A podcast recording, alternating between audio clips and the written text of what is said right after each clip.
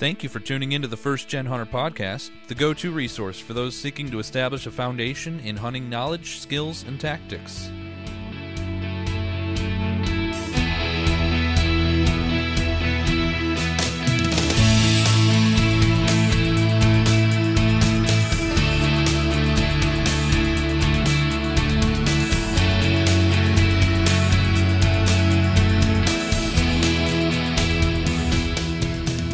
It's the almost final countdown. The cicadas are humming, the spiders are beginning their yearly ritual of covering every face level walking space with their webs, and the crops are waiting to transform their color to that beautiful, soft harvest brown. Yep, the sun is setting on July, and August brings the first hunting seasons here in my state known for its fields of opportunities. Won't be long now, folks, and we will be out of time to prepare, and our only focus will be on performing in the field. Get those last few projects done and give the deer woods at least one month to settle down and forget about you before you try to slip in there this October. I've said it before and I'll say it now. I love nature. Period. From bugs to bucks and from flowers to fish, I love nature. This episode is all about that. Jay Wolf is a man who has lived his life around wildlife over three decades of guiding elk hunters in the West, chasing whitetails right here in the Midwest, and most recently, his daily, yes, daily, pursuit of catching critters with his camera has earned him a School of Hard Knocks PhD in finding and observing wildlife. Now, fully open your mind's eye and picture the wild beauty that Jay Wolf has pursued his entire life in episode 11 of the First Gen Hunter podcast.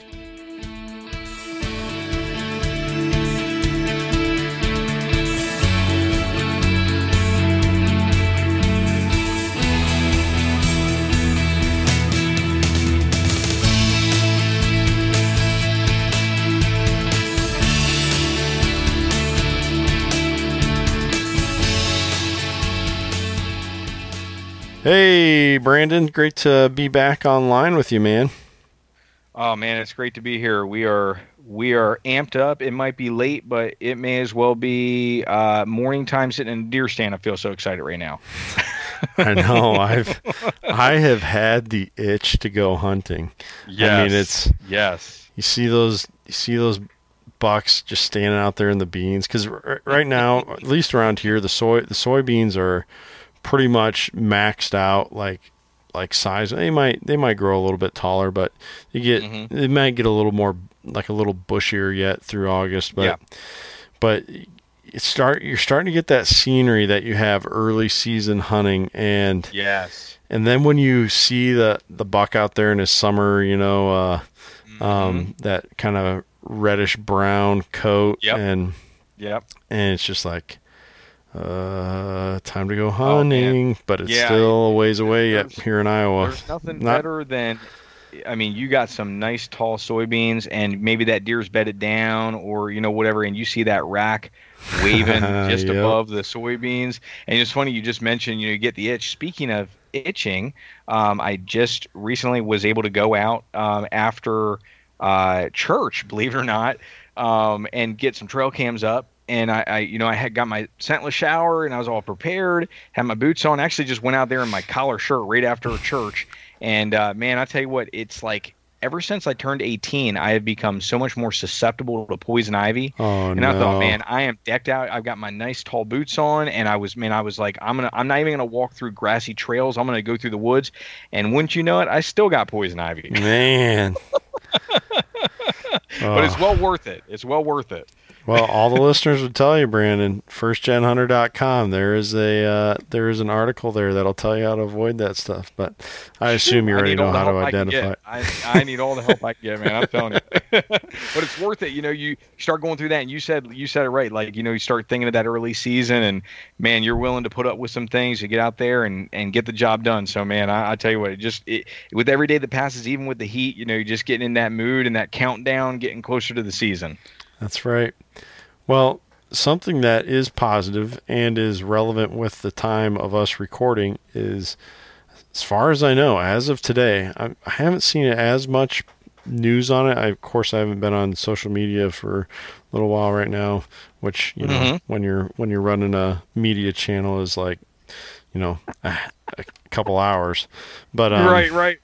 But uh, the Great American Outdoor Great American Outdoors Act, I believe it it had I know it had already passed the Senate um, a few weeks ago, maybe even closer to a month ago now, and so then okay. it went on to the House, and then if if you're following the issue or, or the the bill, I guess um, the concern was there would be now that it was passed the Senate and had to go through the House to get to to get um, past there and then on to the president and and President Trump had already said that he was he was planning to sign it and he still is saying that so that, that's good um, but the the fear was from the people who were really you know lobbying for this I guess for lack of a better term they were concerned mm-hmm. that there would be a bunch of other stuff like packaged in with this mm. bill bunch of pork Right. Yeah. Yeah. Stuff yeah. that wasn't even relevant to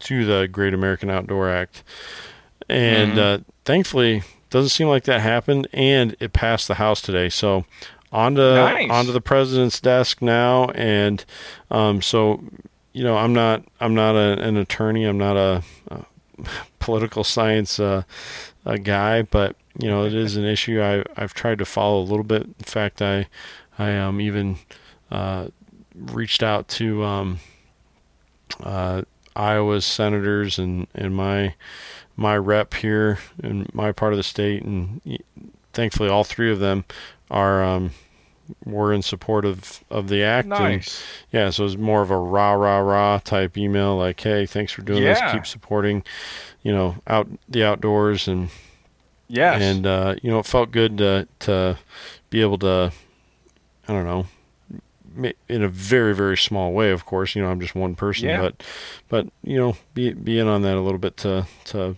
help uh, cheer on the those who have the the power to vote on it and yes. what it's basically doing is is freeing up uh, and fully funding um, some some uh, conservation um, agencies you know uh, state and federal agencies that that directly pour their efforts into better access, better mm. habitat projects, and and, uh, and, cleanups and maintenance on these public lands. And um, my understanding from where, where I've been reading and stuff is is um, this isn't like like taxpayer money. It's it's I think mm. money from from like um, uh, like energy companies and stuff, royalties off of those companies, and, and okay. so um, yeah, really a positive thing, and, and it's a lot of money yeah. too. We're talking in the billions of dollars that are yeah. that are going towards public lands, and so. Um, well, I um, mean, it's awesome that you know what that basically translates into is the potential to grow. You know, those first generation hunters out there, those people who are getting into it, those people who are seasoned but want more opportunity with possibly land access and things like that. I mean, it's cool to see that in the crazy politicized world that we live in, that you know some some cool things are happening for those of us in the outdoors and wanting to see that side of things grow. Yeah, and it was very much so bipartisan. You know, people both sides of the aisle awesome. were, were very supportive of this, and so you know, it's nice to, like you just mentioned, it's nice to see that we can still come together on some things and. Yeah, I've heard people say there's nothing more American than our public lands, and I think that that's a good. Mm. I think that's a good point. Just knowing that you yes. have that freedom to yep. go somewhere and yep. pretty much use it within reason, however yep. you want, you know, and yes, and that's I mean, there's there's of course rules and laws and stuff, and Sure. to some extent. But as far as hunting and fishing goes, Yeah. man, you know that's there's there's a lot of a lot of room to enjoy it. So Mm-hmm. Yep. yeah, anytime anytime we can support our public lands, it's a great thing. Uh, speaking of which, my wife and I we were just uh, doing a fishing trip last week up on some public ground in in uh, northeast Iowa, the driftless region there. Yes. And, Saw uh, that you guys had some success. Yeah, yeah, caught some fish and Yeah. found a bunch of raspberries all on public ground, you know. So just Nice. um, and, and I even found some spots that I'd probably actually like to hunt sometime. So nice. There yeah, you go. yeah, it'd be fun to go up there. But um, anyways, uh, to tonight's episode that that we're recording this uh this as we like to call it pregame banter for right is Yes. is one that we uh we've kind of gotten in this bad habit where and, and honestly it's just the nature of doing interviews you don't want to make the person you're interviewing have to sit through all of uh, our nonsense but Mhm. but um, we try to keep it relevant to hunting and, and so forth. But um, I thought it'd be kind of fun before we get into this excellent interview with uh, Jay Wolf, who, Mhm. man, just the guy has seen a lot of critters in his time. I Yes. mean, he's And what a cool story. You know Yeah. how you know. I mean, just I think the the fans and the listeners are going to be just you know excited to hear his story and to see how he responded to even some challenges and how it's worked out in such a positive way. Yeah, yeah, for sure. And you know, one thing he didn't mention that he, in talking with him after the interview, um, you're going to hear about a pretty serious tree stand accident that Jay was. He would tell you, Yeah. I'm just so fortunate to have walked, well, Yes. survive, right? Yes. Yeah. But he also kind of mentioned a bad snowmobile accident. I think. I think he talked about how he had broken it, his back an- another time, and um, uh, what happened there was, um, he I think lost vision in one of his eyes too, and so oh, uh, yeah, so the guy has had some really traumatic accidents and you know enjoying the outdoors and yeah. just his resilience and resolve to to come back to it and to um you know even pursue something at a level that he does with his Mhm. wildlife photography which is just fantastic Yes. and and make Yes. sure make sure make sure we're going to mention it several times throughout this episode where you can find his work find it i mean just get onto Mhm. his uh, social media pages through instagram facebook and and even his website and and uh, get yes. get your eyes on on his work because it's it's really impressive stuff. But hmm anyways, not not to oh, not to give too much away here of our interview. I thought it'd be real fun. To, I thought it'd be fun to really quickly here, so we don't make this a, a marathon episode. Hmm Most let's let's go ahead and narrow it down to one thing. Most insignificant, significant Mm. Yes, I know. That's that's like, you know, oxymoronic statement there or something, right? Uh, most insignificant, significant outdoor Mhm. moment that you have had. Now, I will give mine first so that you can kind of understand what what it is I'm talking about here because I know that's kind of a a Mhm. confusing thing. So, my most insignificant, significant moment in the outdoors is I have caught a muskie before. And so the fish of a thou, I think it's a thousand casts, maybe it's ten thousand casts. You know, like one, Yeah. basically a holy grail f- fish. You know, Yeah. for for freshwater fishermen is to catch a muskie in your lifetime, right? Mhm. So I've done that. You know, I, in fact, man, you know, I caught I caught a muskie when I was I was in my uh, you know low twenties, you know, mid mid twenties. Yeah. You know, I'd already bucket list. You know, that's an item checked off. Yeah. Right. But the reason it's insignificant is because I was basically fishing for smallmouth bass, yeah. and I caught like a 16 inch fingerling tiger muskie. Hey, still counts, right? That's right. So I've caught a muskie. It's just that, um, yeah, it was, uh, you know, 16 inches long and not even a pound. yeah, right. So I've definitely caught rainbow trout that are probably bigger than Yeah, than uh, my muskie. So yeah, so, um, right, right. that's my that's my most insignificant significant outdoor moment. What about you? Oh man. Well, you know, if I had to pick one, you know, and you think of all the unique stories and different things that you have over the years, um, growing up, you know, one of the things that we had a lot of success with, especially, you know, as young kids, you know, we didn't always have a ton of time to, you know, eh, practice uh, shooting slugs and, and whatnot. We didn't, I didn't really grow up, you know, shooting scoped guns and things like that. You know, Mhm. we were just, you know, out in the country and, you know, we, we, we did the best with what we had. And so one of the things that we, we can do in Delaware, um, is hunt with buckshot. Oh, really? um, yeah, I mean, it's kind of, it's, we've had a lot of success with it. You know, we've kind of, um, haven't done so much of that in, in the recent past, but, years ago especially you know growing up when we were younger you know it's a good it's a good way uh, if your state allows it and you're and you're smart about how you do it and you pattern your gun well when I it can be a great way to get kids into it in, in the sense of um, giving them an opportunity to to harvest an animal um, if they especially if they don't have a lot of t- uh, time to put into practice Sure. and whatnot. So um, one year, my brother had an opportunity to shoot at a deer, and you know, took a shot. You know, whatever. We all know each each you know opportunity has its own story. right. Thought that he had totally missed. You know, he hadn't, didn't find any blood, whatever, and it was a it was a beautiful buck.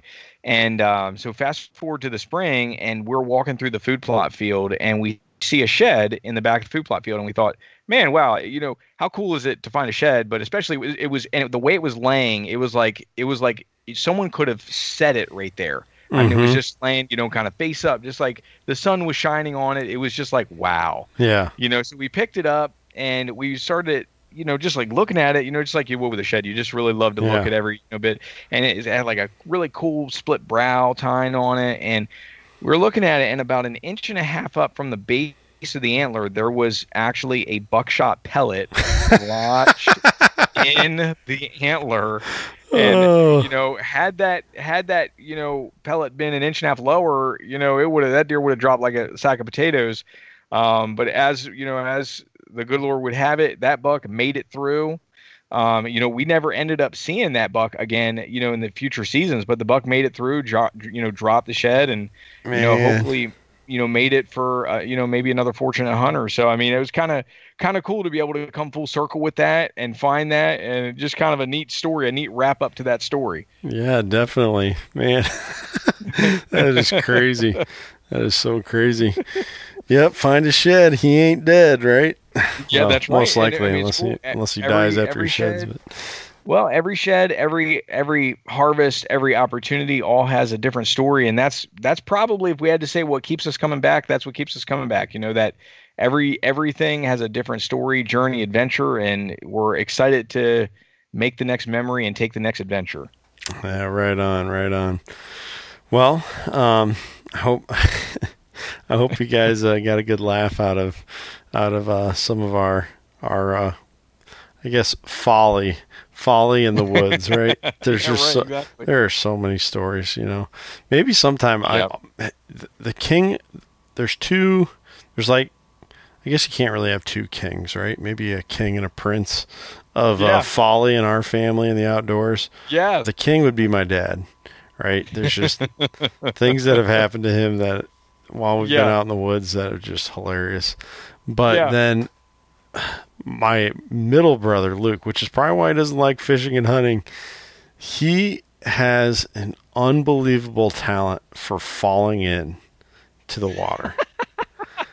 and and I mean just the craziest stories, but yeah. that, that could be you know maybe I'll be able to get him on sometime to uh there you go. to tell those stories for us. He's he's a pretty busy guy. He's a he's a uh, doctor down in uh, Georgia with the military, so he's he's uh, Mm. working all kinds of crazy shifts and stuff. But I bet we Mhm. I bet we could get Mhm. old Luke on here.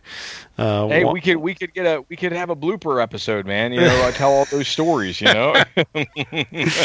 oh man, one of them's even on video. My oh, my cousin uh narrates the whole thing, and then just like magic, he falls in at the end. Well, we better uh, we better wrap this pregame up and get to uh, Yes. Mr. Uh, Jay Wolf, the wildlife photographer. So hang on to your earbuds or your steering wheel a little bit longer. You know, maybe, hopefully, you don't have. I'm a teacher, so when I get to school, I, it's like, man, I got to get inside before kids get Mhm. there. But maybe if you got one of those Yep. jobs, you know, just kind of just kind of drag this one out into your car a little bit, sitting in the parking lot.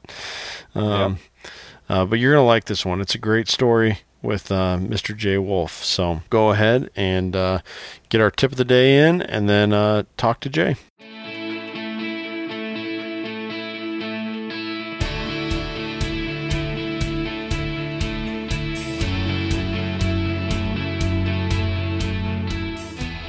All right, everybody, you get to have a high quality tip of the day because our First Gen Hunter podcast resident expert, Mr. Brandon Martin, has given it to us today. Brandon, what do you got? Well, you know, sometimes the the best tips can be the simplest of tips, and one of the one of the you know key things with deer hunting now, you know, we all know about it it- with the trail cams, with the taking inventory, different tactics between early season, late season. You know, we've talked about that a little bit in other episodes. We're, we'll look forward to talking about it more in future episodes as well.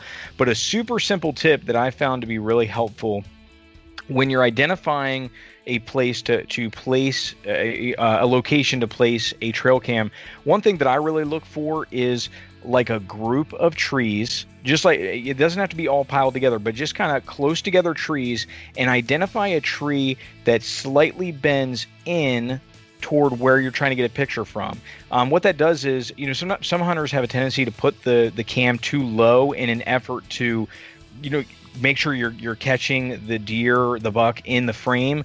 Uh, but the issue with that is a lot of these cams they can end up spooking deer like that. And so what, what you do is if you want to, if ideally get it up, you know, around five foot and have a slight angle to it.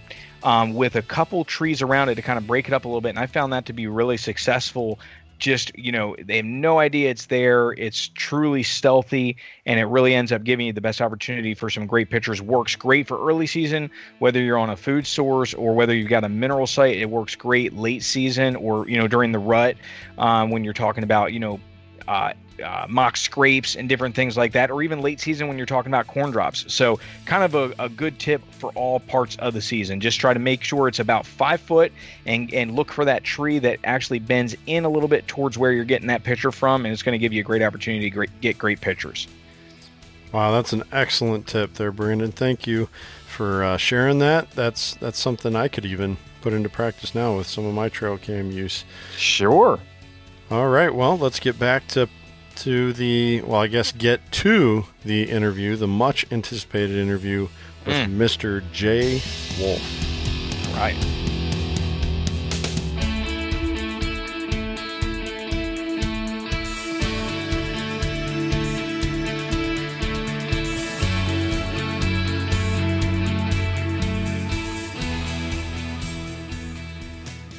Hey, welcome back, all of you first gen hunter podcast listeners. Another great interview in store for you tonight. Not only do you get to mm-hmm. hear the velvet smooth vocal cords of Mr. Brandon Martin from the unheard of state of Delaware, but Also known as a town, so it's yeah, that's right. That's right. A, a town in Ohio, he claims. There's a Delaware County in Iowa, though. So, so that's Okay, there so, you go. so you're okay. famous, and I think there's some big bucks up there too. So Nice. Okay. maybe maybe it's a namesake. Um, and then an extra special guest, somebody who was gener- generous enough to lend us his time, and I say that because he is a very busy man, and you would know that if you follow him on social media. And hopefully, after this episode, you will take the time to uh, do that. But we have with us wildlife photographer Mr. Jay Wolf. Thanks for thanks for being with us tonight, Jay. You're welcome. Thanks for having me. For sure. Well, as um, the listeners already know, but but um, this this is your uh, first time getting to talk with Mr. Brandon Martin. Brandon is my co-host. He is from Delaware, and uh, he actually um, runs with his two brothers, uh, Tri Martin uh, Outdoors, and they run uh, the Hunt Fish Life, and so um, kind of a a social media based um, brand that that exists for hunting and, and fishing and, and really any outdoor minded folks mm-hmm. to share the the joy of of enjoying nature and, and, and, all that it has to offer. So he's he's joining the call with us tonight. And um, Brandon, you're going to get to know Mr. Jay Wolf here uh, really well, hopefully by the end of this interview. So big... looking forward to it. I mean, it's it's cool to explore these different avenues that correlate with you know everything that we love about the outdoors. So really excited about this. Yeah, for sure, for sure. Well, um, let's let's go ahead and jump right into it here, and um, I'm going to kind of preview for not just Brandon but all of our listeners just some of the work that that um, uh, Jay does. And as I mentioned, Jay is a wildlife photographer. That's how I came to know him. Um, I started seeing a lot of his work on uh, Facebook, actually. Uh, he has a very popular Facebook page and um, very active. There's, I don't know, Jay, what would you say? You probably post maybe, maybe uh, I, anywhere from two to five different uh, posts of, of just photos that you you take every day. Would you say? I I try to. Yeah, um, it's it's some days maybe some days maybe a little more, some days maybe a little less, but yeah, on a good day, probably three to five, I'd say. Yeah, mm-hmm. yeah, and and that's what makes his page. Uh, well, one of the things that makes it so f- fun to follow is there's just that steady stream of really good content, which leads me to the the next thing that that I think uh, kind of describes Jay's talent. You know, a lot of people have uh, been getting into photography. It seems over the last ten years. You know, just that technology I think has become more mm-hmm. available to. You know, going from film to the digital world, and, and at first, of course, digital cameras were very poor, pixelated quality, and and now, you know, it's just incredible the the resolution you can get on on a on a camera, and so a lot of people get into it. But I would say that few people really have uh, that eye uh, to capture what I would call the magnificence of the moment. And Jay mm. Has that eye. I mean, some some of the pictures you share, I just I stare at it for a couple minutes. I'm like, how did he get that? And and it, it, it, it really is something. And I would even take it a step further because based on some of the other work that you do, Jay, I would say that that you have an eye that captures the magnificence of the ordinary. And and what I mean by that is some of the stuff Jay does, yeah, it's a it's a scheduled event, or you know, uh, as we're going to talk about here in a, in a minute, uh, he he's been guiding elk hunts for uh, longer than I've been alive, and uh, he he um, has those unique opportunities come up that way. But a lot of what Jay shares, if you follow his his work, is everyday stuff that anyone could go out and see. Um, if if they know how to look for it, that is, and mm and uh, he, he whether it's just the perfect lighting from the sun going through the the fur on a fox or the feathers on an egret or or whatever it is jay finds that one moment that makes that ordinary uh, thing that most people have seen at some point just really um, a, a, beautiful thing and and and, mm. and it truly is a form of art and so um, Thank you. You're yeah, you're you're quite talented, and so I'm I'm very excited to to have you on the show. And, and again, uh, just uh, really thankful for your generosity and your time because I do know you're you're a busy guy. Um, but yeah, we'll we'll dive into that a little bit more here though through the interview, and uh, I I did want to also hit on the fact that uh, just from following you, I, I I know wildlife is your passion, and you just love being outside. In fact um, of people that I know, you're probably in the outdoors just as much, if not more, than anyone that I know, um, because of your your uh, passion for those things. But um, as far as your photography goes, you cover a lot of other things. Is that correct? I've been really fortunate. Um, I've had the opportunity to do three PGA golf tournaments, Wow. which Very cool. which it oh it has been so fun and has taught me so much Sure. been Mhm. around so many awesome people and um, i also got to do a dustin lynch concert Oh, that's cool. Um, Very it neat. was it, it was it was an absolute riot um, loud loud noises are hard for me to take and i was Mhm. really concerned about this concert sure. But I literally had a ball. It it was a lot of fun. That's awesome. That's really awesome. A lot of fun. Now, were you able to, with the PGA side of things, were you able to pick up some good golfing tips, you know, and whatnot? You know what? You asked those guys, and, and I did. How in the world do you do this? yeah. And it ends up being an hour story, and you don't remember any of it. But those guys are literally amazing at what Yeah. they do. But you know Yeah. what? They're no different than you and me. Right.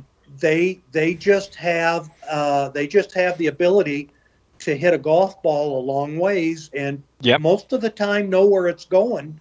yeah. And they have good days and they have bad days. Well, right. I Right. think that's life, isn't it? yeah. Well said. Yeah. Very well said. yeah, for sure.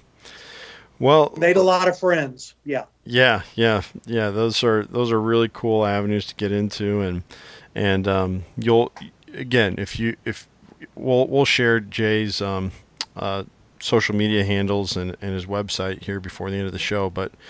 Uh, if you tune into what he's doing, you'll you'll get to enjoy a lot of that work that he does, which is is quite unique. So, um, let, let's talk a little bit about you as a you know, of course, this is a, a hunting focused uh, podcast, so um, outdoor activity is, is really our, our main topic that we address. So, w- what really kind of got you into wildlife photography? Is that something you've always been interested in? Is it a recent thing, or or um, you know, just kind of an evolution of your self as as a uh, person and your your interests and uh, your work even uh, how how exactly did that come to be Well, I've always loved wildlife, um, nature, uh, whether I was hunting it or just watching it or being in it. sure Um, I I always loved it, and I hunted a lot. Mm. Um, I also always loved photography, but knew nothing about it. Didn't understand it. Mm. That was in the film era, and Okay. um, so I didn't really get deeply involved in it. Always wanted to, but never took the time to do it. Mm. Well, my life pretty much changed in 2008, um, October 10th. Uh, I fell out of a tree stand and I broke my neck. oh Oh, wow. And I do not remember a lot about that day, um, Hmm. but it has it it changed my life, and that was the second time that I have broken my back. And oh, my goodness.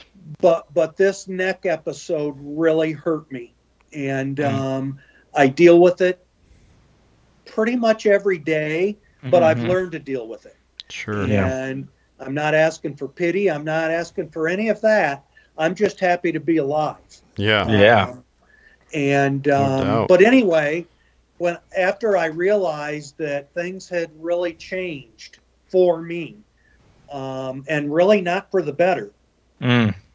Because of health problems. Um, I I finally decided that you're either going to sit in the house and die and feel sorry for yourself, or you're going to find something to do. Yeah. Because I couldn't bow hunt anymore because I couldn't Mm. pull a bow back.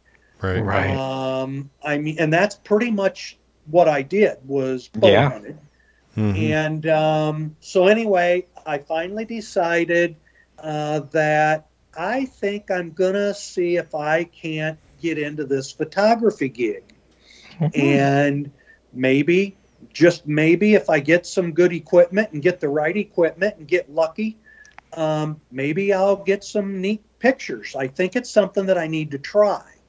and it was more for the therapy guys than anything. Mm. Right. Mm-hmm. Mm-hmm. Just to just to get me out of the house, to get my mind off of the pain, to get my Yeah. mind off of everything, um, to actually get out and feel like you're a part of the outdoors again. Mm.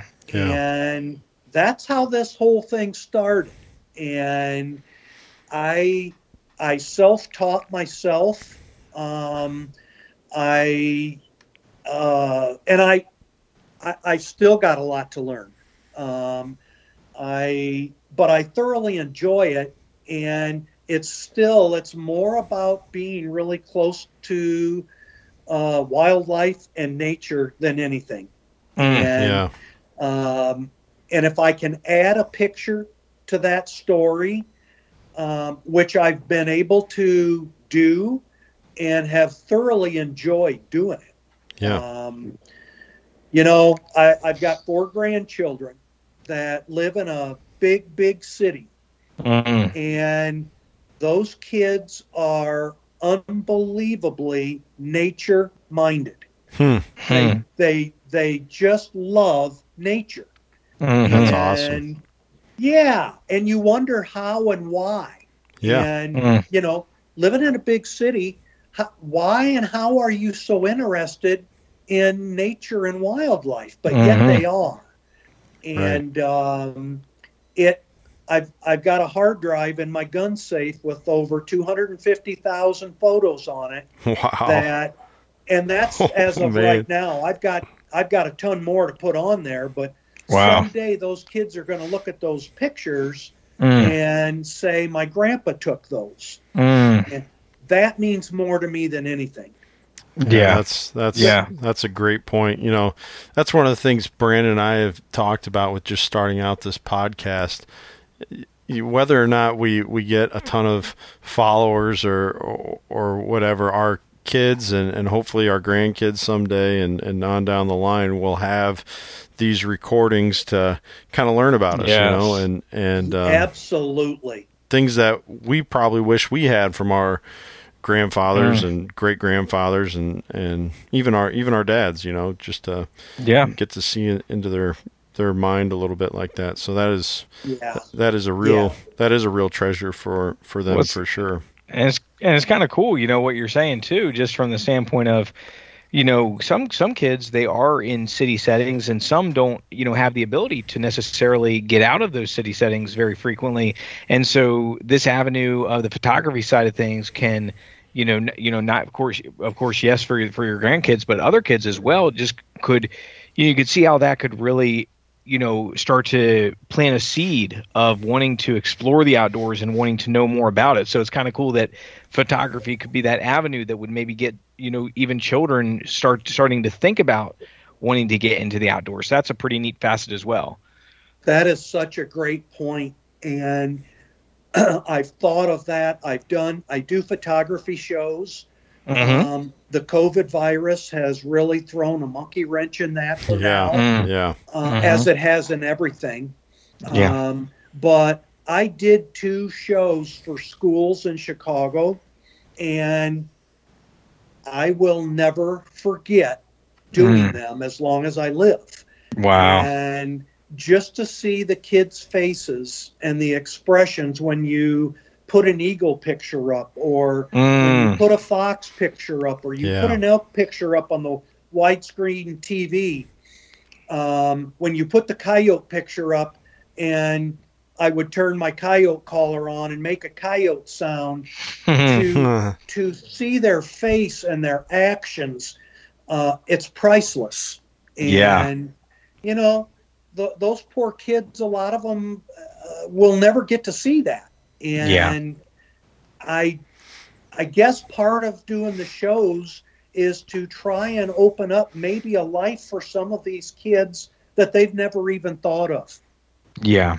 Yeah. Definitely. Wow, that's I mean that's awesome and you know we were you know I know we've chatted about it before, you know, as you become a mature outdoorsman, photographer, hunter, whatever fisher, you know, it becomes more about being able to see the enjoyment born in other people, being able to see them have a great time, them be successful, those types of things. You know, it's fun to be able to to get something yourself, but it really doesn't compare to the opportunity to see that being born in someone else. So it's pretty amazing for you to be able to go to these schools or have these events where you can see, like I'm sure you see in their eyes, like, wow, there is a genuine interest and man, what could potentially come of that? Just even planting that Yeah. seed at a really young age.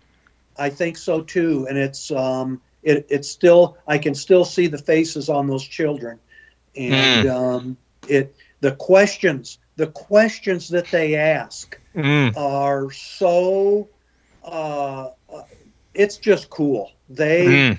they um, their little minds are going 100 mile an hour, Oh yeah. and um, it uh, it it I love doing it. I just love doing it. Mm. um, and I hope to get to do. I hope to get to do more of it. We'll see. Yeah. We'll see what happens here.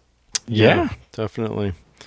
Well, Jay, one of the one of the things, and I don't want you to give away any trade secrets here, but one of the things that I think is so impressive about uh, your your photography beyond just the quality of the the images that you capture, you're really really good at getting on wildlife, meaning getting those finding those opportunities to view a lot of these critters which are quite elusive. And mm. and you have dozens of pictures that I've seen of of just different different critters and I and I'm a I'm a high school biology teacher so I you know I, I really get into this stuff and and uh, the the longtime listeners here uh, know that I'm quite a nerd when it comes to uh, viewing wildlife and and, and uh, they they heard about the uh, uh, how how excited I was about seeing a jackrabbit in in Iowa this summer and and Yeah. uh, uh, but even even someone like me who who spends a lot of time looking for wildlife and and and really uh, tries to keep a mental tally of of the different species I've seen, I come nowhere close to not only what you see but what you're able to document with your camera. Do you have any do you do you have any like maybe should I say generic tricks so you're not giving away too much of, of how you, you find your success but but any any quick tips or tricks that you you have for getting on some of these elusive species and getting getting them documented with your camera? I guess maybe just lucky. Um, I, you know, I spend, and I think, I think the correct answer for that, Ken, is a lot of time. Sure. Mm. um, you know where where most people uh, they wait for the weekend they get to go out maybe saturday morning and maybe sunday night well Mhm. that's two episodes of maybe maybe a maximum of two hours of being out Sure. Mm-hmm. i'm out every day before the sun normally before the sun comes up and a lot of times till it goes down Mm-hmm. and uh, it it takes a lot not that it's hard work Mm-hmm. but it takes a lot of time Sure. Mm-hmm. and um, you know there's a lot of times when i'm laying in a ditch for eight to nine hours that day Oh man. um, to to get that mink photo to get Right. that to get that otter picture to to get the snow geese coming in or to get the uh, speckle bellies coming in or the Mm. mallards or whatever Sure. um, Yeah. You know that they're in that area. You know that they're hitting that area. Mhm. Sooner or later, they're going to show up. And you just need to be there. Right. Mm. And uh, anybody, anybody, and everybody can do what I'm doing if they wanted to. It just takes a lot of patience and a lot of time. And I guess I've got a lot of both of them. Yeah. And um, uh, you know, if if I sit for nine hours and I didn't take a photo, that's okay, because I was there and I don't have to think. I wonder what showed up there today. Right. Right, I already know right. nothing did. Um, or or I've got to go home and edit a thousand pictures Mm-hmm. um, uh, because it was a great day. And Mhm. um, it, uh, yeah, it's just it, guys. It's just time, and Mm. and um, and I I put a lot of time in, and um, I've learned a lot of things about my lenses and about my Mhm. camera. Mm-hmm. Mhm. Um, Yep. No, to to to well to hopefully give me the best picture that I can get for you know you sit in a place for eight hours wanting to get that photo and you blow it. yeah. Mhm. I've done that. Yeah. Yeah. And you talk about not being a very happy camper. Right. Um, I can you only know, I had- imagine. Oh, it does not happen a lot, but it does happen. And um, uh, but that's okay. That's I kind of give it one of those. Oh well, next Yeah. time. Yeah.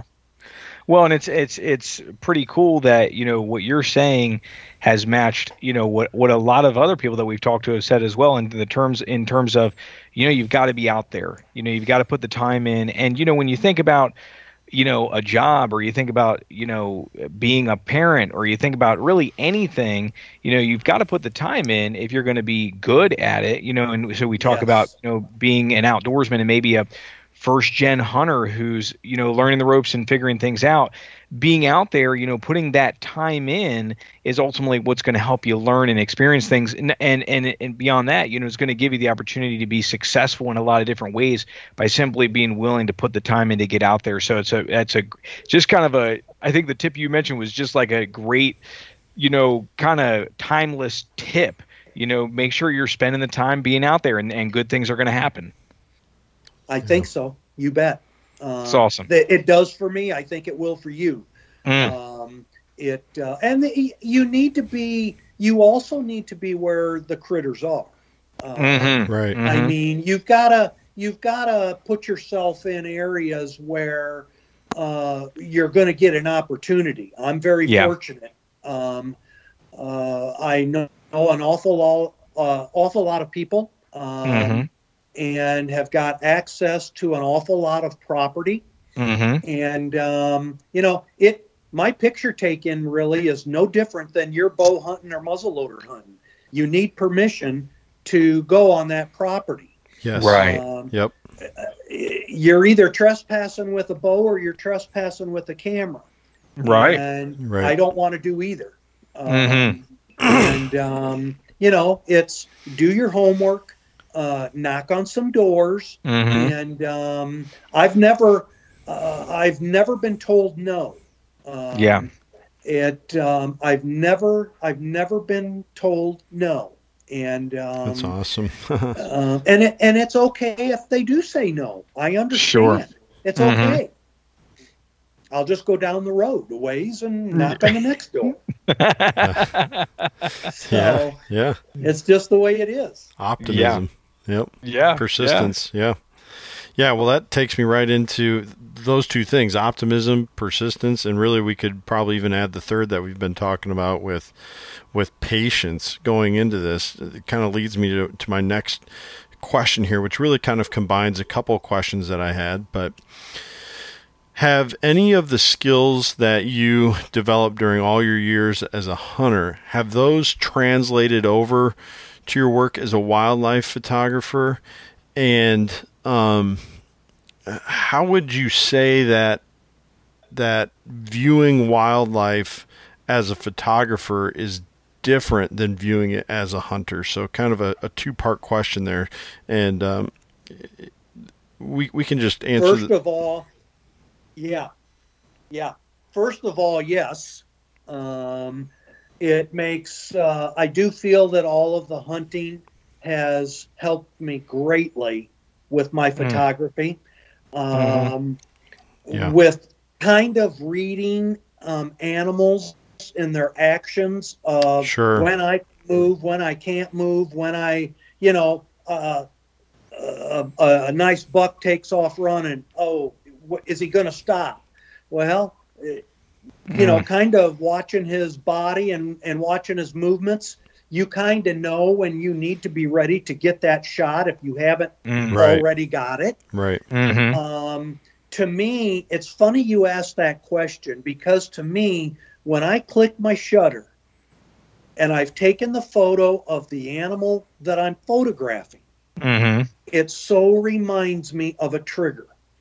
Mm. Yeah. and what goes on inside my body is uh, when I when I capture a photo that tickles me or just elates me.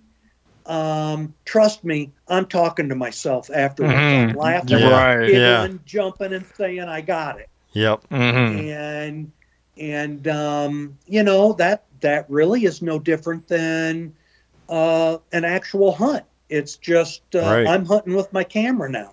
Right. Yeah, that's that's that's a that's a really good point there. Just it's it's like another trigger. Yeah. In fact, we even say shooting pictures. That's probably why. Right? Mm-hmm. That's, Yeah. That's I've uh, thought that many a time, and it's like you know I wonder if I should rephrase that, yeah. but but I'm not going to. Uh, right. I still I I still believe very deeply in hunting as Mhm. conservation. Yes. Um, it's it had had had some things not happen to me that have. I would still be I would still be doing it. Sure. Um, right. But um, no, this this has worked out really really well for me. It's been the best therapy that I ever could have asked for. That's Wow. awesome. That's awesome. Yeah. You know, you often hear the the phrase that nature heals, right? And just that oh gosh, Uh, yes. And, and Brandon and I have talked about that before. Just um, having that time out, out in the quiet. You know, our our world is so loud. Uh, you know, Mhm. Yep. phones buzzing, um, emails dinging. Uh, you know, the, Phone the- going off. Right. The the busyness at the office, the traffic Mhm. noise, the it- just to get out there in that true peace and you, you know you can you can really dig into yourself and you know uh, Brandon and I are both religious guys so we like to do a lot of uh, uh, I guess you could say soul searching and, and prayer Mhm. and, and stuff like You that while bet. while we're in the stand and and uh, yeah it's it, it, there there is certainly a healing element to um to enjoying the outdoors in that way Mhm. Yeah sure, for sure is. now, now one thing that so this was kind of the the second part of the question here.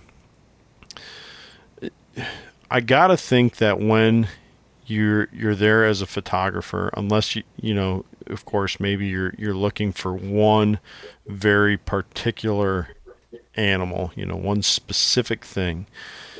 Is it kind of a different outlook that you have when you're when you're there with your camera? Are are you more opportunistic? I guess is what I'm saying. Like, okay, maybe I'm out here hoping to to see a giant buck tonight and get him on camera, but you know, if a beaver comes trundling along, you know, the the bank of the creek here, that'd be okay too. Whereas when you're you're hunting, yeah, you kind of enjoy that stuff, but you're so usually so singularly focused. You know, Mhm. is is there that kind of a, a difference? Have you noticed, or is it still pretty much the the exact same um, mindset that goes into it? Well, that's that is that is where it's different. Um, and what I mean by different is is I can have my morning planned, and I can be driving down the road, going to that ditch, and everything can change instantly Sure. with with something in the air, with something running across the field. Uh, uh, yeah, I, I I was really going to go try to get that massive buck this morning, but you know what? He ain't going nowhere. He'll be there tonight.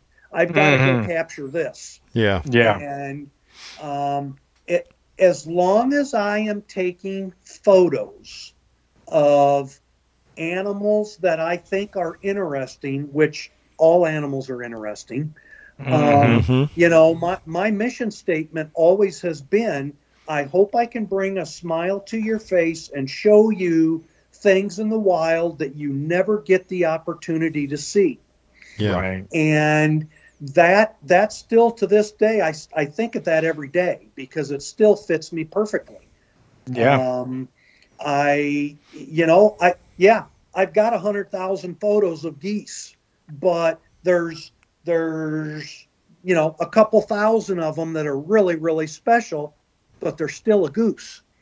Um, but when you show them in a flight mode or uh, on the ice or or coming into the call or whatever it is, they're all different and they're all Yeah. fun to take and they're all really fun to look at Yeah. Right. Because they do so many different things. Mm. Yeah. So yeah, it my day starts off kind of with a plan, but it's it's never etched in stone uh, Mm. ever. Uh, I can I've got the best followers in the world.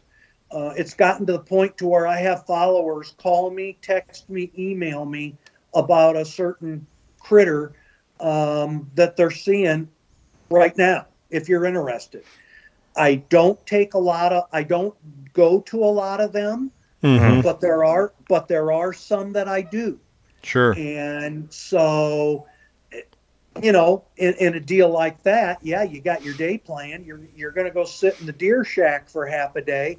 No, I'm going to go sit in a driveway and take pictures of a hundred eagles on a fish pile. Yeah. Um, Right. You, Yeah. you know, and and it's it's my followers that it it's just it's very humbling what they've done for me Yeah. um, and uh, you know we took a we took an idea we we started with a couple hundred people that now is close to 4000 people Yeah. Wow. um, and in different countries um, many different states um, you know and and and not only that we've we've we've got some other really really cool things in the works but it takes time and um and i'm not a very patient person but but i know i know that with this i need to be patient because it can be really really good Yeah. Yeah. yeah. There's no doubt that it's paid off. And, and, you know, I think there's a hidden tip in here that, that hunters can, can kind of learn from you. And you haven't come right out and said this, but I'm sure people are starting to get this, get, get this understanding as they listen. I know I am. You're a very people oriented person, meaning you, you, you care about people and you- you're generous and kind. And I think, um, that can that can really help you out with with um you know down the road having a following like you mentioned who who's been so supportive of you and Yes. and you've never been told no and you've knocked on someone's door you mentioned it and I think and that's not just for hunting you know that's that's any aspect of life if you generally if you're if you're a kind person that's respectful and carries yourself well and and um isn't all about what's in it for me, but but you know, like you mentioned with your your mission statement, you're wanting to bring a smile to someone's face. If if you truly treat people that way, then y- you know some of those other pieces that you need to fall into place are more likely to fall into place for you. So I think so too, um, and that all comes from a that all comes from a great uh, upbringing from my folks. Um, you know, very fortunate to have been brought up in a unbelievably awesome family. Um, for sure, got one one brother, two sisters. Uh, we are all very close. My folks are still here. that's Um, awesome. It is. It, you, you feel like the luckiest person in the world. Yep. Mm. Yep. Yeah, yeah. Brandon and I, we, we were pretty fortunate with the parents, parents uh, that raised us as well. That's it, it makes all the difference for sure. Well, and, and you you you- you're you know have that love uh, of you know just the passion you know from an early age, and sometimes it's not always the outdoors. It could be something else, but you know that that mindset, and then sometimes like Kent, you know, getting into it later in terms of the outdoors and seeing that love and that excitement, you know, just being born in yourself, you know, and, and trying to help other first generation hunters out there and kids and you know so much you know it's it, we're so passionate about it and it's cool to be able to share different avenues different ways you know whether it's books whether it's you know photography whether it's you know getting out there and shooting a bb gun whatever you know it's kind of cool to explore those different things and the bond that many times starts with family and then just gets amplified and spread from there right You Right. bet. Right, and it doesn't have to come I from agree. parents. You know, it's it's great if it can, but but just being a good mentor to someone that you see Mhm. that that could use use a hand up and and Yes. reaching out and and uh, taking them under your wing and and trying to to make that difference from them for sure. You know, Mm. guys, my my family, uh, my father and my brother were never really uh, uh, hunting orientated. Mm. Um, it just wasn't there. It, my all, my dad was a very hard worker, and all he did was work. My Mhm. brother was a very, very good athlete. Um, and it just, hunting just wasn't his gig. Mhm. But uh, I had a neighbor, his name was Bob Blaine. And uh, he, I could still remember him dove hunting in the pasture below my house Mm. And and I would walk out there and I'd get to sit with him and I'd get to look at that beautiful shotgun he had and I'd get to smell those federal paper shells after he shot them. Yes. Mhm. Still to this day, when one of those go off, that smell it just uh, it's crazy. I will. Mm. Um, and another another man was Ed Alipra, uh, who was my high school. He was he was a biology teacher at Erie High School. Okay. He was Okay. my- he was my basketball coach, uh, my as a freshman and sophomore. but he he was an avid outdoorsman and pheasant hunter. Hmm. Mm. And you know, those two guys really woke me up and gave me the fire to love the outdoors. That's Mm. awesome. That's that's not being critical of my father or brother at all. No, no. everybody Yeah, yeah, everybody has right. different goals. Uh, Mhm. Yep. and that just wasn't their gig.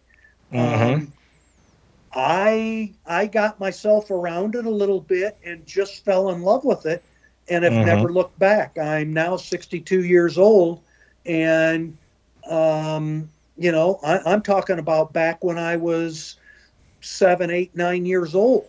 Yeah. Um, What- So Yeah. Well, and Jay, years. what you're, yeah, what what you're talking about is, you know, really awesome, and, and something that we talk about a lot is, you know, being willing to take the time to invest in someone else because you know this kind of this theme continues to come up with us where you know things are amplified when you share them with people. You you, know you see that obviously in, in a family setting but obviously of course also in the outdoors where you're mentioning these gentlemen who took the time to take you out to start to you know get you involved and get you interested in those things. And it's it's one of those things where you know i think for all of us if we thought of man i could do this by myself but if i do it with people with other people wow it makes it so much better for me but it also makes it so much better for them. And you know you just see how that camaraderie that brotherhood that sisterhood all of that is just amplified when you're able to share it with someone. And how cool it, it you know is it to be able to be a mentor you know to someone? I, I thought you mentioned Yes. you know something pretty interesting just a little bit ago. You've never you had never been told no you when going and asking you know someone for permission to take photos on the property or, whatever you know and in very much the same way you know what if if we're asked or we're willing to be a mentor to someone or sometimes be a mentee you know hey maybe maybe and maybe i know someone who's more experienced than me if i go and ask very Yeah. seldom is someone going to say no they want to say yes they want to help and it's just kind of a making good the point. connection and giving the opportunity Yeah, You that's bet. a good point. That's a good point. You bet. Well, You know, that's the difference. That's the that the, you just brought up the big difference in the hunter in me and the Mm. photographer in me. Mm. The hunter in me, yeah, it's fun to when when you're on a pheasant hunt. It's fun to be with three or four other guys that you know are safe, and and Yeah. it's just a riot. yep. yes When I'm with my when I when I have the camera, it's Mhm. okay when I'm by myself. Yeah. right And the reason I say that is is because I don't have to worry about them possibly messing up something that I had the chance to get a photo of. That's right. right That's They're right. going to get to see it. Everybody's going to get to see it if I get to Right. take the picture. That's right. true. Um, Yes. But again, I, I'm still I'm by myself a lot, but I do have a new sidekick. Uh, that I Nice. just uh, yeah, I just picked her up uh, Friday. My sister got me involved. I just got myself a uh, yellow lab pup named named Roxy Ray. Nice. And, That's um, awesome. Yeah, she's going to. Hopefully, she's going to become a, a rock star here with me, and um, she's she's going to be in a lot of photos and some films, and um, hopefully, hopefully that will all work out. But I'm looking forward to this fall with her. Uh, not so much as a hunting dog as Mhm. a companion. Right. Yeah, yeah, it's amazing. Yeah, I'm really looking forward to it. I'll tell you what, Very Jay. I, I know you already are good at finding antlers when you're out and about because I've seen I've seen in uh, the background of a few of your pictures uh, some some pretty uh, pretty uh, maybe envy uh, uh, envy generating piles of sheds that you've picked up through the years. Those labs, those labs, they they're excellent at finding antlers. So maybe you can. Uh, maybe you Geez, can- I never even I never even thought of that. yeah, yeah. There's some. there you go. Yeah, well, a- awesome. after we're done with the interview, we'll, I'll- stick around and I'll uh, I'll point in the direction of a guy who um, could really help you with that. So that'd be a yeah, that'd be a, a a really fun thing to do with with uh, Oh, would it ever? So, well, um, kind of going back to the the um, I guess tips nature of our show, which we like to do. We, uh, it sounds like Jay from from just hearing more about you, you're you're very much like myself, somebody who who is a first gen hunter. You know, somebody who who um, kind of had to rely on some people outside of their own family, and and were, was kind of the first person within their family to really get into hunting and and take off with it. And and it's a, it's a wonderful it's a wonderful opportunity to have to be a first gen hunter. But there's such a huge learning curve, as you well know, that goes into hunting, and as as I'm sure there is for getting into wildlife photography. But with that in mind, do you have any tips and tricks that you've developed as a photographer that you think, boy, if I had a bow in my hands right now, or if I had a firearm in my hands right now, I would have a really nice shoulder mount to go up on my uh, uh, up on my wall. so, are are there any any tricks or tips that you've been able to find that can really get you close to game that maybe um, listeners who who are struggling with just that, or maybe who haven't hunted really yet, um, or even veteran hunters. You know, we're we're always looking for for um, uh, new tips to to get closer to game and, and, and find the, the, the game so that you know we get those opportunities. Uh, do you have anything that you would suggest? I still really, really think that the key word is patience. Mm. Um, and because of timelines, because of the busy world we live in, um, a lot of people just don't have the time. If you put the time in, and again, be patient. Right. Um, I really, I really think you know that right animal will appear. Um, I, for whatever reason, um, it it seems like now also knowing that I'm not trying to harvest that animal, that I just want to Right. take a picture. For whatever Mhm. reason, it almost even seems like they're more calm and gentle. Um, and Yeah. That's interesting. uh, what, don't ask me why I feel that way, but I've seen them do some things that after I after they finally leave, it's like I really think they wanted their picture taken. They, they viewed you as a they viewed you as a friend, not a not a not a uh, you know being as being hunted. Well, as goofy as that sounds, it just seems like maybe some of that is there, but Yeah. um, it, you That's cool. I- That's cool. Well, again, I I I think it all comes back to just time, Right. um, hours upon hours, and um, it uh, again, a lot of people just don't have that, Right. Mm. and um, it it just that's what it takes is time and patience. Mm-hmm. Right. Mm-hmm. for sure. So, um, let's let's kind of shift gears here to to your life as a hunter. um, uh, you, you definitely gave us a very uh, um, interesting story with with how that all changed for you and and um, you know I I can't speak for Brandon but I know Brandon's a pretty nice and compassionate guy. I mean, hey, he knew me in college and he still was willing to come on my uh, podcast with me and co-host. So, but uh, that's kind of a heart wrenching story about about your um, accident there that that kind of took you out of uh, your most favorite thing. But it, it's also quite I don't know if relieving is the right word or heartwarming is the right term. Um, that you found refound a, a new passion in mm. refound your passion for the outdoors but also found a new passion in photography and so we want to hear i guess a little bit about your you're still involved with with hunting even though you can't really hunt like you used to we know you still guide elk trips every um, fall out west um, can you kind of uh, explain to us how you got into that and and what keeps you going back every year? Well, this year will this year will be my um, my 36th year of, of wow. going out west. Wow. yeah. Um, the last the the last seven years have been guiding and not not hunting. Sure. Mm-hmm. Um, I archery hunted elk for a, a lot, a lot of years. Sure. And um, uh, so it, you know, I, I became very, very close to the family. Uh, mm-hmm. and and Larry from Hubbard Creek Outfitters is one of my best friends.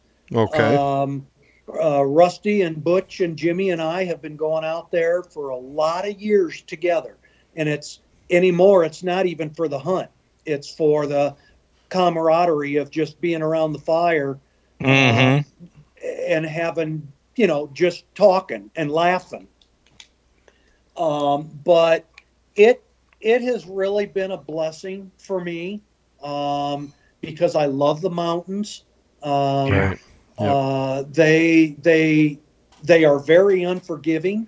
Um, yes. Uh, you you know you you might think, yeah, I'm I'm going to go out there for five days. I don't need to get ready. I don't need to work out. I don't need a first aid kit. I don't need a water bottle. I don't. Mm. You know, the list goes on and on and on. And I, I'm telling you right now, you better check every one of those back on. You're um, right. Because it's a total different environment, and um, uh, you know, air, oxygen is the biggest yeah. thing.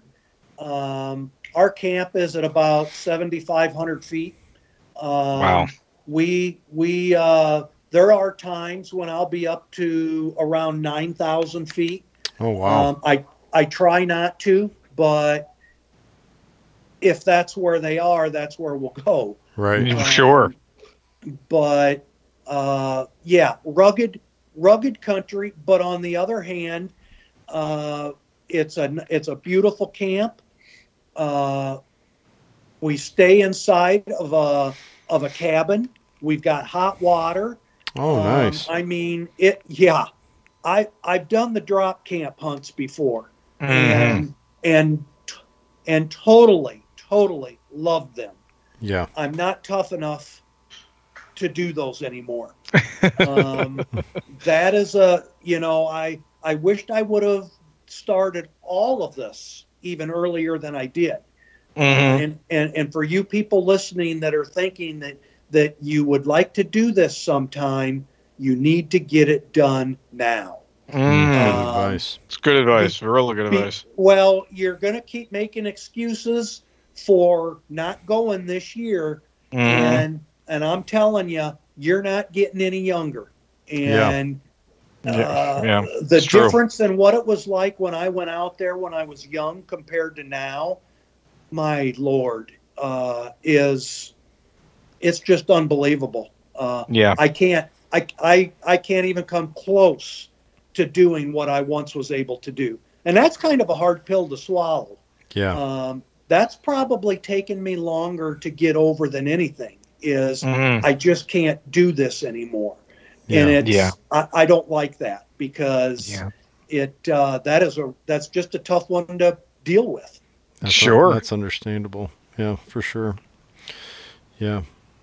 Well, and you know, having having that new environment that you've been guiding from with with the cabin and the hot water, you know, those have their place because they've allowed you to keep enjoying something that you have so much love for. Um, Yes, you know, absolutely. long beyond that reckoning point of wow, I can't, I can't do what I used to do, and Yeah. and uh, so you I don't know, think you come in at you come in at night, fellas, and there's a six course meal ready for you. oh wow. Um, then you get done eating and, and you're sitting in the chair kind of moaning and groaning because you ate a big piece of pie after your supper. You go outside to the fire and Mm. sit around that and, and you start telling lies and two hours have gone by and and um, you know it's it's just pure heaven out there yeah, a lot of and camaraderie. The, and the stars, I mean, Mm. they Oh, are yeah. right on top of you. They it just looks Yeah. like you could reach up and grab them. That's awesome. Mm. Yeah, yeah. I'm I'm I'm sold. You, yeah, yeah. I mean, and I, and I, I love your perspective because, you know, as someone who has obviously gone through some traumatic things, you know, you've chosen to have a positive perspective. You know, new passions have been born out of tough times. You know, where you know some things you can't do anymore, but you're still focused on the positive, being able to do other things, and so that's just uh, such an important perspective to have on life. Whether you're talking about the outdoors or anything else, that's pretty cool that you're be, you're able to you know clearly see that through what you're doing. Thank you. And you Yeah. know what? It it's a choice. Yeah, well and said. It, it's it's a choice that that only you can make. Mm. And um, Right. you know, I I just I, I don't know. I, I'm just glad I made the choice that I did because Yeah. Um, I've thoroughly enjoyed it. I'm far from done. I've got a lot of neat things in the works. Nice. Um, uh, I have. Uh, I ha- I can tell you just a little bit. Um, I have joined teams with Gary Metivier, uh, okay. Okay. who was a 20 year uh, anchorman on KWQC Channel Six News. Okay. Um, e- so we've we've got some things that we are working on that that that are going to be starting to show up this fall. Um, Wow. And um, yeah, it and had had had I not started taking pic, none of this would have happened. Um, right. The Right. people, the people that I have ran into and met since my accident Mhm. because of the photography has just been Mhm. incredible. Yeah. Yeah. Well, and, and it's it's a great it's a great proof that you know many times we face roadblocks in life, and you know it, it would be easy to shut down and say, "Wow, I, I can't do this anymore." But to keep pushing on and to find another avenue to enjoy and to you know really believe that you know all things happen for a reason, you know, and, and and all that. I mean, that's pretty amazing to be able to live through that and see, like you said, you know, had had that not happened and you just continued to hunt and whatnot, a lot of these connections, a lot of these things would have never happened. So Yeah. you're you're you're you're now able to be on the other side of it, looking back and thinking, wow, that's that's just so cool the way it worked out, like it did. You're exactly right. Mm. Um, you know what, guys? I could have been. I don't remember a lot about that day. Mm. Um, I, I, I remember a few things, um, but I will never. I the helicopter ride from the hospital to Iowa City was 21 minutes, Yeah. um, and the only thing that I remember about that ride uh, is that same exact day, the call came in while we were in flight to Iowa City. Another fella from the Quad Cities fell out of his stand and Oh, boy. died. Oh, Oh, boy. wow. And Goodness. how, I mean, the same morning, practically at the same time. Wow. And um, so um, I'm very, very fortunate. I'm very, very lucky. Yeah. Um, try to make the best out of what what's happened. Yes, yes. Well, you clearly have, and I mean, you know, it's kind of interesting in talking about you know elk hunting and this passion of yours that you know with the guiding and all that. You know, Kent and I reflecting on, man, we really want to do that, and with with with this advice you're giving us, we're going to have to get out there a lot sooner, I think. Yeah, yeah, Well, if, if you're coming out with me, you are. yeah, Okay. all right, Hey, Yeah. sounds good. yeah. I'd be, I'd be all for it Yeah. for sure. Well, Yeah. with with that in mind, here um, as we we come to a close, from a, a tips perspective, you already talked about the altitude and, and so forth, and, and just the the tough terrain.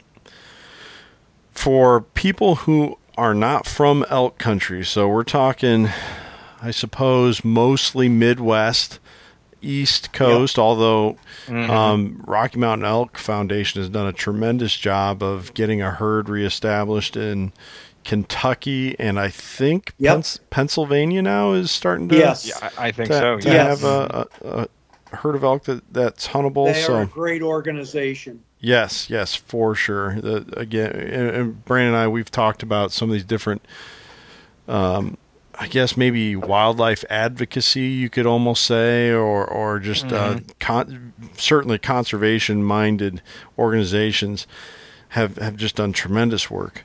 Um, Yeah. but uh, let's say we have somebody who's not from one of those areas. They have no prior experience hunting elk. What are some what are some things that most rookies rookie elk hunters aren't prepared for coming from these areas that that you would suggest they need to from day one of thinking, okay, I'm going to try and get an elk tag. What do they need to start preparing for? the hunt, the the entire thing. It is so far beyond what you can uh, imagine. Those animals are so big, Mhm. and Yeah. they're they they are so loud. Mhm. Uh, when you when you get bulls screaming, cows chirping, um, it you know to me now it's like an orchestra. Right. Um, Yeah. It just it's it's just music to your ears. Mhm. Um, Right. But uh, you know it. You really, you just really, really need to do your homework and get as physically fit as you can. You can never Mhm. get totally prepared because of the just because of the oxygen level. Right. Right. Um, it, uh, but you need to get some legs underneath of you, Mhm. um, and you need to be realistic uh, when you're getting prepared as far as shooting your bow uh, or muzzle loader or rifle. Mhm. Right. I have never done a rifle hunt. Um, I've I've done the muzzle loader, and I've done a lot of years of archery. Mhm. And Okay. um, you know, you just it uh, you you need to practice. Practice. You need to put your time in. Right. Um, yeah. and um, it i you know for me i think it was oh my goodness it was a lot of years before uh, before i got my first elk um, Mhm. i will uh, and i i will never i will never forget it um, but you know it's uh, you've got to get comfortable in your setting you got to get comfortable in your and know that everything is okay i Yeah. think what happens to most people when they've never been there and they get into these great big huge mountains Mhm. i know i should walk farther but it's going to get dark and i need to make sure i know how to get back to camp Right. and I'll tell you, there's there's with with all of the technology that we have today with GPS, uh, with everything that we've got, you really can't use that excuse on me anymore. Um, Yep. uh, because if if you wanna if if you really want to get in them, um, Mhm. you're going to walk farther away from everything Yeah. than anybody else, and, and you'll get in them. Yeah. Um, they uh, it does not take an elk very long to go from one mountainside to the other. Uh, Right. And, and you and you can stand there and look at it and think there is no way that I can get there. Yeah. Mhm. and they're al- and they're already there. yeah. Um, so, Yeah. but yeah, that every everybody wants to. It seems like a lot of people want to come out and be that perfect caller. Um, Mhm. Everybody wants to put that call in their mouth, and and when when they're when they're getting a guided hunt, um, that's the first thing I want to make sure and know. You don't have any calls in your pockets, right? Because they say a lot of different things, Mm. and Yeah. and they mean a lot of different things. Mhm. And um, you know, if you want me to work hard for you, be patient and trust me, and let's see what we can get done. Yeah. Yeah. And, um, Yeah. Wise advice. uh, yeah, I, I I think luckily for me, it's just been the amount of years that I've gone out there and been in elk. That's how you learn. Yeah. Um, I mean, and those days, it, it's not like. Uh, I'm hoping that it will get like that again. The the day of having a hundred head of elk run by you, um, now today is more like fifteen to twenty Mhm. um, things have really changed. Uh, Whether it be from wolves, whether it be from mountain lions, Mhm. whether it be from hunting tags, yeah. uh, whether it be from a severe winter, right. Mhm. um, things have just changed out there, and and I don't think for the better. Uh, Mm. I I hope it gets turned around, and um, uh, I hope the herds start growing again. Mhm. And um, you know, I I I love to see them. I love to be in them. They're uh, they are a magical animal. Uh, Mm. They're just amazing. I will Yeah. never forget. A couple years ago, uh, Larry and I went up to a spot, and I I was I didn't have a gun. I was I was done guiding. I Mhm. my hunter had harvested his animal and we were standing and we had a it was a good bull um, Mhm. not a great bull but a good bull and i think when it was all said and done he was less than three steps from me Oh and wow. i slowly through the whole ordeal of him coming in was putting my finger up to my left ear to close it so i didn't go deaf from the shot Oh man. right. there was elk bugling around us everywhere. That is it was so Wow. cool. Um, wow. and you could I you could literally hear this bull chomping the grass off that he was eating. Um, it it was just unbelievable. That is He cool. never he never caught us and he never saw us and Larry never shot him. Yeah. The bull turned around and walked right back from where he came to. Wow. by by that time we probably only had about five minutes left of legal shooting time Uh-huh. Mm-hmm. and i went up to larry and i i just i threw my hands up and i said man what are you doing Yeah. and and this is the kind of friend he is and i hope everybody can have a friend like this Mhm. he said you know what jay you're always out here guiding and busy and i wanted you to see an elk be an elk Wow. and That's That's a amazing. good friend. Amazing. I'll tell. I will never forget that for the rest of my life that he did Mm. that for me. Yeah. Mm. Um, yeah, he lives there. Yeah, Mm. he he has many opportunities. Yeah, it, it wasn't the biggest elk out on the mountainside, but it was a good one. Yeah. Mm-hmm. And for him to just stand there and giggle, thinking, "Oh, I cannot wait to talk to Jay after this bull leaves," and I couldn't hardly talk. Yeah. well, I and, and and and what you're mentioning is pretty cool because you know what success is not always just in harvesting an animal. In fact, sometimes the best success comes when you don't do that. When you have those time together, times together as a friend. When you get to see an animal just in its total, you know, just un- unadulterated habitat, just being itself. I mean, you know I that. couldn't agree with you more. Yeah. Yep. That meant more to me. That meant more to me than any animal I ever harvested in my life. Yeah. Wow. Um, that that Incredible. episode was just absolutely incredible. That animal was so big. We're Yeah. talking an 800 pound animal. With, Yeah.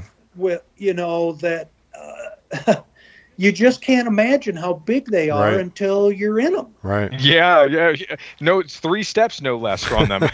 Oh, yeah, just crazy. Yeah, that would be Wow. intimidating to have it that There. close. That's crazy. It was Right. cool. That's It was cool. Well, Jay, we really we really appreciate you coming on the show and, and sharing your years of of knowledge and your diverse experiences. And uh, before we we uh, direct our listeners to uh, how they can find your work and, and follow along with uh, what you do, um, you've your your role has really changed through the years hunting both uh, not by choice and, and kind of by choice. You chose to to respond in a in a progressive, positive way when you you met this incredible hurdle and had hunting kind of taken away from you. Do you think there will be a new role for for Jay Wolf as an outdoorsman down the road, even beyond uh, photography, or do you do you find so much contentment in what you're doing now that you really think that this is, you know, call it divine intervention, call it, um, you know, just the way things were supposed to happen for you, fate, whatever. Do you, do you feel like this is this is kind of the thing you're going to do as long as you can, or, or, or do you think there's going to be a new a new element to it down the road? What what's kind of your plans as an outdoorsman down the road? Um, I don't see it really changing, guys. Um, I I I think I have pretty much found that niche That's that awesome. Fills my soul. That's great. Um, you know, it. Uh, I I I cannot foresee any changes. Um, I mean, you know, I, there might be some changes to Jay Wolf Wild Photography Sure. as far as it goes with Gary and what we're going to Sure. do. Um, You know, but as far as photographer, maybe go into another area and a next step, I don't think so. Um, I'm 62 years old, and um, my body is much older than that. So, you know, to to to reach out and go to a go a different direction, I really don't foresee that Sure. happening. yeah. And, and you know what? You're content and right. enjoying that's, what you're doing, that's and that's what you awesome. want. Yep. Yeah, yeah. Why why would you change doing something that you love to do and Mm. brings you and brings you happiness? Right. Um, I and brings other people Yeah. happiness. No doubt. Um, Right. You know, I I mean, I've got thousands upon thousands of photos that I have never shown that only my my kids and my grandchildren will see. That's awesome. That's, a, Um, that's a real gift. uh, but well, I hope so. Someday, I hope they just realize how important this silly thing I'm doing is. yep. Yep. Mm. hmm If that makes No, sense. It- Yeah. It does for yeah. sure. And it's and it, and I think like Kent just said, that's a real gift to be able to leave and and uh, a legacy. You know, you start talking about legacy and you know that next generation, what you're leaving behind. I mean, it's pretty pretty neat, and you know, obviously sounds like you know you're obviously gonna have a lot of time yet to to spend with the grandkids and hopefully see them continue to just enjoy it and take an interest in things. Maybe at maybe at some point when they get a little older, they'll be able to come out west with you and, and do a little something. That'd be pretty cool. Wouldn't that yeah, be that'd neat? be awesome. Yes. I mean, who who knows? Yeah. Amelia, Amelia is my little owl observer. Mm. Um, Nora, uh, she is just uh, she is just a nature geek like me. Nothing wrong with that. Um, it, it, no, no, absolutely not. Um, it's so precious. Mm. Um, Layla, I I'm not quite sure, you know, where Layla's gonna come into play on this Mhm. with with nature and whatnot. Um, Beans, her bigger sisters really love it. I kind of think that she probably will. Yeah. Um, and then of course Abraham is just too young. Um, you know who who knows? Right. yeah. Uh, but right now, Amelia and Nora are very nature orientated, and that that just soothes my heart like you cannot even imagine. Mm. Well, I, I picture I picture some of the very best memories of your life coming in the future, which is a, which is a pretty cool thought. That is a, a, a thank you. Yeah. Thank you very much. Yep. Yep. Yeah. For sure. Well, I mean, I mean, wh- how cool would it be to be able to see them? You know, get out of the city a little bit, come and visit. You know, pop pop or grandpop, and and enjoy some of those things that no doubt they would remember for their entire li- lives. So I mean, it's pretty. Already looking forward to hearing about that in the future, hopefully for, from you. You know what? The greatest thing is when I go there, guys.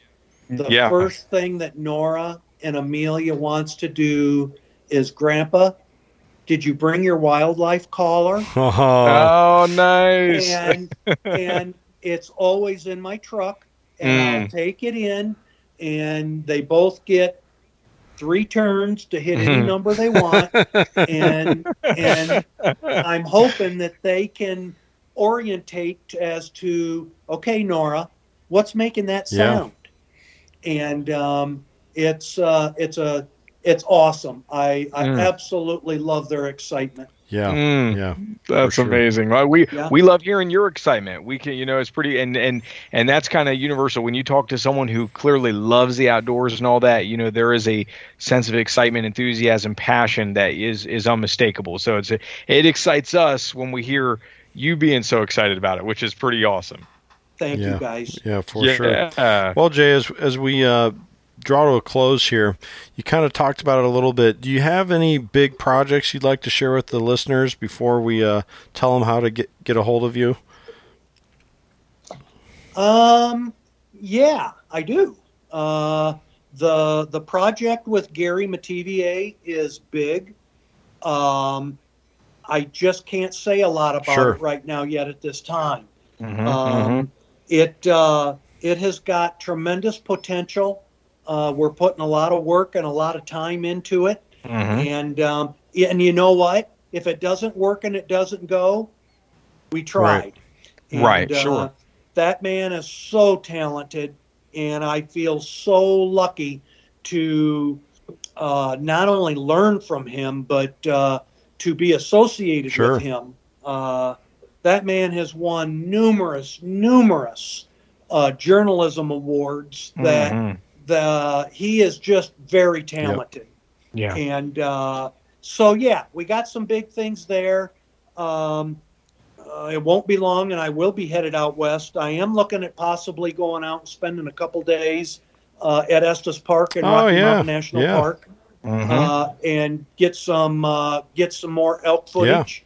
mhm. Um, besides at camp, and uh, but other than that, you know, it's just an everyday thing of going out and trying to capture something new and fresh. And uh, my favorite airplane is in the air right now, so uh, I love going and taking photos of Frank when he's due crop dusting. Oh yeah. Mhm, uh, mhm. only because I want to be in the plane, and not him. and uh, I've always wanted to do that. I've always had a fascination with aviation. yeah. Very And, cool.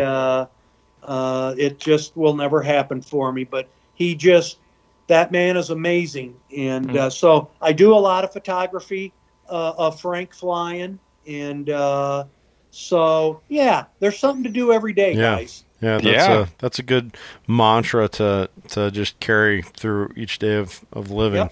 something something to do every day. Well, Yes, yeah, is. for f- for sure. Well said. Um, if listeners want to follow you, Jay, uh, I know you have a Facebook page. Um, I know you have an Instagram account. Are there any other uh, social media pages, and how do they how do they track down your Instagram and Facebook? Um, Facebook, I am letter J, W O L F, Wild, W I L D, photography. Um, hop on there and and uh, give the page a like if if you like it. Yeah. Um, I'd love I to strongly have rec- I strongly Uh, recommend it. That, as I said before, Jay is very active on on his Facebook page, and every day there's new there's new content to enjoy. Mm-hmm. mm-hmm. Well, I've tried to keep it clean and I've tried to cle- I've tried to keep it uh, non-political. Um, that's not that's not what this page Right, is right. about. Yeah. This page is to show you photos Yeah. and and to kind of let you know what's going on in my life. Um, uh, you know, and um, I I I don't want I don't want negativity on my page. Right. And Mhm, mhm. and um, and there hasn't Right. been. So Right. on Instagram, it is also J Wolf Wild Photography. Um, I I don't put near as much on Instagram as I should, um, but you can get on there and follow me. I do have a web page. Uh, the people that set it up did an absolutely gorgeous job. I Mhm. have not followed up with it. It's it's all me. Um, it and I think I'm going to let it go uh, simply for the fact of what Gary and I are working Sure. on. Mm. Um, some things are going to change, so the the best way to hook up with me is on Facebook Sure. Mhm. um, through J Wolf Wild Photography, and um, I'd love to have you. I'd love to have you follow me. And and I know you've you've had some of through, at least through your website, you've had some of your prints available for purchase. I- Is that something that that if um a, a listener finds your page and they they see you know some of your eagle pictures or, or any other wildlife, deer, elk, and like man, I really like that. Is there a way that they can reach out to you and, and purchase a print of of some of your work? Absolutely. Okay, awesome. Absolutely. They can PM me through uh, through uh, Facebook. They can they can email, email me. They can call me, um, and I will gladly I will gladly answer any questions that they have. Awesome. Um, what I found out when I did my web page is that that is stuff that I don't like to do, Right. and I don't like to spend time Right. doing. I Mhm. want to, I want to be out taking pictures, Right. Right. and I take so many pictures that if you skip a day, you're gonna it's gonna take you a week to catch Right. up. Mm-hmm. Right. and I I just again it's they did a beautiful beautiful job and I just plain let it go. Um, it uh, I, I wished I wished I would have done it different, but I didn't. And again, you can go to Facebook and go to photos on J Wolf Wild Photography, and I don't know how many thousands of pictures are on there. Um, there's a lot. And um, if there's something that you're interested in, ask because I probably do have it somewhere. That's that's awesome. That's awesome.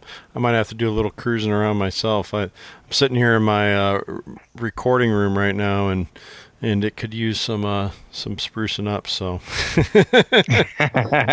But, uh, I know just the right place to get that's that right. done. That's right. That's right. well, thank you so much, Jay, for coming on. And again, to all of our listeners, please reach out to Jay. Find find him on uh, Facebook and Instagram, and follow along. And it it will, you know, there's kind of a, a short a short supply on on things that make you smile these days, and that's that's one place you can go to to um, feel that positivity and and enjoy what's you know what's real, what's what's around us, who we share the world with, and and um, I, I think most hunters and, and anglers and just all outdoors minded people uh, enjoy being around and and seeing and enjoying. So.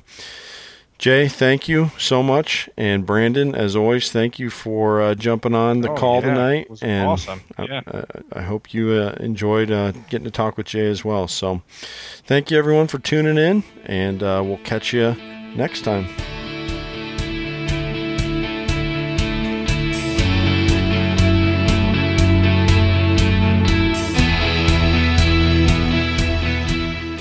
One thing I think all hunters should do more often is consult other industries for hunting tips. Farmers, butchers, crop sprayers, ag scientists, and many more career fields spend countless hours around or with wildlife. and we have much to learn from them. I hope you feel the same way about Jay's unique role as a wildlife photographer and the experiences and tips he shared with us in this episode. Please be sure to check into everything Jay has available on Instagram and Facebook, as well as his website, jwolfwildphoto.com. Please also be sure to track Brandon and his team down on the Hunt Fish Life channels on Facebook and Instagram, which are linked through their website, thehuntfishlife.com. Finally, establish yourself in the First Gen family by following me through Facebook, Instagram, and Go Wild. You will also find a lot more quality content by subscribing to the First Gen Hunter YouTube channel and by visiting firstgenhunter.com. Keep your October through January pages of the calendar open and bask in the excitement of the upcoming hunting season. And as you make plans, be sure to take care and take someone hunting.